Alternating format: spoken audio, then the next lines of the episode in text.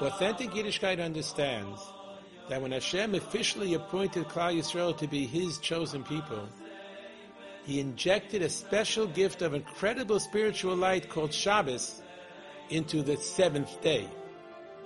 And then He gave that new gift to us. And that's what Shabbos is really all about.